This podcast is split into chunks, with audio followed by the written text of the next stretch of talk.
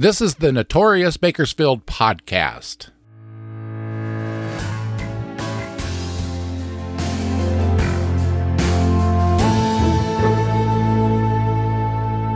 I'm Robert Peterson, the host and creator of this podcast that takes a look back at some of Bakersfield's most notorious crimes, events, and characters.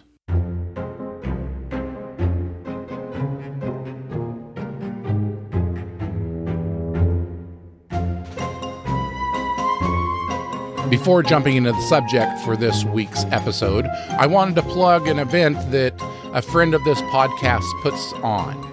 George the Giant Strange Museum of Oddities and Wonders. Every October, George's pop up museum opens to the public. The museum will be opening this weekend, beginning Friday the 13th. 5 to 10 p.m., and will run every weekend of October. The opening day, Friday the 13th, George has some extra special things planned. I'm going to be there, and so should you. The location for this year's museum is 5630 District Boulevard, Suite 122. The cost is $7 per person. Check it out George the Giant Strange Museum of Oddities and Wonders every Friday and Saturday for the rest of October. The story for this episode is one I've gotten multiple requests to cover. And to be honest with you, I've been hesitant to do it. Frankly, this story grosses me out. Physically, mentally, on every level, this story repulses me. I'm sure it will you too. So there's your trigger warning. And it didn't happen that long ago, 14 years ago. So I'm deviating from what I typically cover. But I've gotten so many requests, I decided, against my better judgment, to cover this horrendous story. And the title should give you a clue to how disgusting it is. This is Daddy Ate My Eyes. Earlier in the day, on April 28, 2009, Elizabeth Rodriguez agreed to give her wheelchair bound neighbor, Angel Mendoza Sr., a ride to an appointment. They set the time to be 6 p.m. that evening. When that time came, Elizabeth sent her 12 year old son to Mendoza's apartment. When her son knocked on the door, Mendoza cracked it open slightly. The man looked nervous and said he'd be right out. When Elizabeth's son came back, she looked out the window. She saw Mendoza quickly rolling away in his wheelchair. Her son and another neighbor went back over to Mendoza's apartment. When they peered inside, they saw Mendoza's four year old son, Angel Mendoza Jr. He was nude and unconscious on the floor, his face was covered in blood.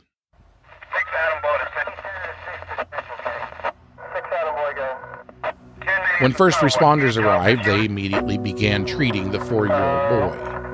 When young Angel regained consciousness, he began violently shaking.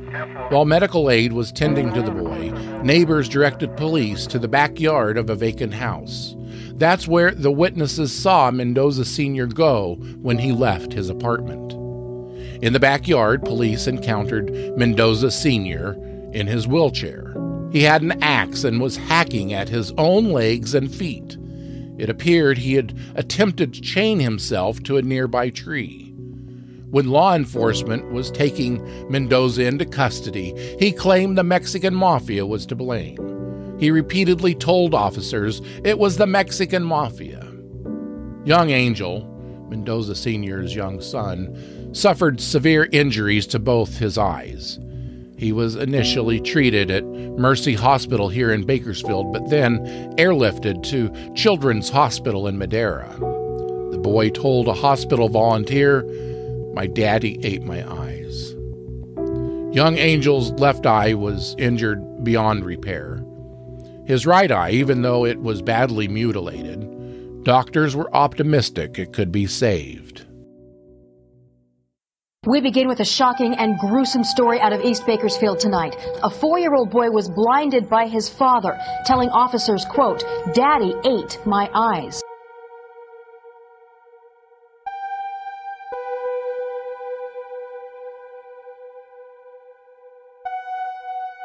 Angel Mendoza Sr., the father, was wheelchair bound due to injuries he suffered in a stabbing four years prior. When police questioned him about the events leading up to him harming his son, he told them he'd recently stopped taking his psychiatric medications. He told police that in recent weeks he felt anxious and that he began seeing and hearing things that weren't there. Police claim Mendoza Sr.'s actions were consistent with that of a person under the influence of the drug PCP. Even though Mendoza Sr. had prior arrest for PCP and, and exhibited signs of PCP intoxication, investigators didn't find the drug in the apartment. The day after the attack, when police questioned Mendoza Sr., he told them to tell his son, I love him, and that his dad was off his medication. When asked why he hurt his child, Mendoza Sr. asked for an attorney, and the questioning ended. The 30 year old father was charged with aggravated mayhem, torture, willful cruelty to a child, and inflicting injury upon a child. His bail was set at $1 million. Backing up to that day of the crime, it seems about an hour and a half before Mendoza Sr. attacked his son, Mendoza Sr. had called the Bakersfield police to his apartment. He called them because Menendez Sr. and the child's mother, 24 year old Desiree Bermudez, had been in some type of domestic disturbance. By the time officers arrived at the Ohio Drive apartment, the boy's mother had left. She took off. Police talked to Mendoza Sr. and his son. According to media accounts, a police report stated Mendoza Sr. didn't show signs of being under the influence. And young Angel, he showed no signs of abuse and he didn't have any injuries. When this encounter was reported, it was also revealed that Mendoza Sr. and Desiree Bermudez had prior drug arrests dating back about three years. Both parents had been court ordered to complete a drug treatment program. When this incident occurred with young Angel in April 2009, Desiree Bermudez was in violation of that court order she had failed to complete the drug treatment program. There was a $15,000 warrant for Desiree for not completing the program. So on April 28, 2009, Mendoza Sr. and Desiree got into some type of fight. Mendoza Sr. called the police, and since Desiree had a warrant out for her arrest, she left the apartment before police got there. When police arrived, they talked to Mendoza Sr and young Angel. From a law enforcement perspective, nothing seemed to be wrong. Mendoza Sr. didn't appear to be under the influence of any narcotics, and little Angel was fine. It seemed like he was being well cared for. The police left, only to be called back to the same address an hour and a half later for this gruesome attack on young Angel. Little Angel was placed into foster care.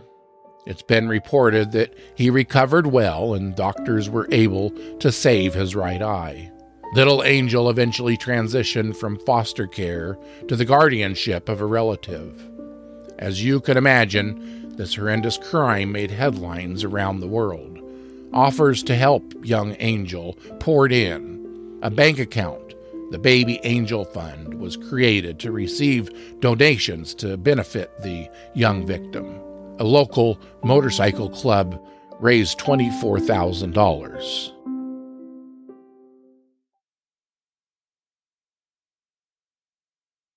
Mendoza Sr.'s criminal case drug on for two years. I had a hard time keeping track of his multiple court hearings and appearances. During his first court hearing, he was transported from Kern Medical Center. He was wearing a hospital gown with a blanket wrapped around his body. During one hearing, Mendoza Sr.'s defense attorney complained to the court that the Kern County jail officials weren't allowing him access to his medications. The judge put Kern County on notice that anything happened to the defendant, he, the judge, would hold Kern County responsible. A psychiatrist was ordered by the court to examine Mendoza Sr. The psychiatrist determined that he was insane when he bit out his son's eyes. The judge then ordered a second opinion. The second opinion concurred that the man was indeed insane when he committed the crime. In 2011, Angel Vidal Mendoza Sr. pleaded guilty to all of the charges against him. The judge, taking into consideration the psychiatrist's findings, declared Angel Mendoza Sr. not guilty by reason of insanity. Mendoza Sr.'s attorney was pleased with the judge's decision. He said Mendoza Sr. will likely spend the rest of his life in a mental institution. I certainly hope so. As for little Angel, he should be an adult or at least nearing adulthood by now. I certainly hope the remainder of his childhood was filled with happier moments than that awful event that put him in the news in April 2009. This is Robert Peterson. Thank you for listening to this episode. I'll be back next week, next Tuesday, with another notorious Bakersfield story. Until then, stay safe, stay out of trouble. Don't become a future episode of the Notorious Bakersfield podcast. See you next week.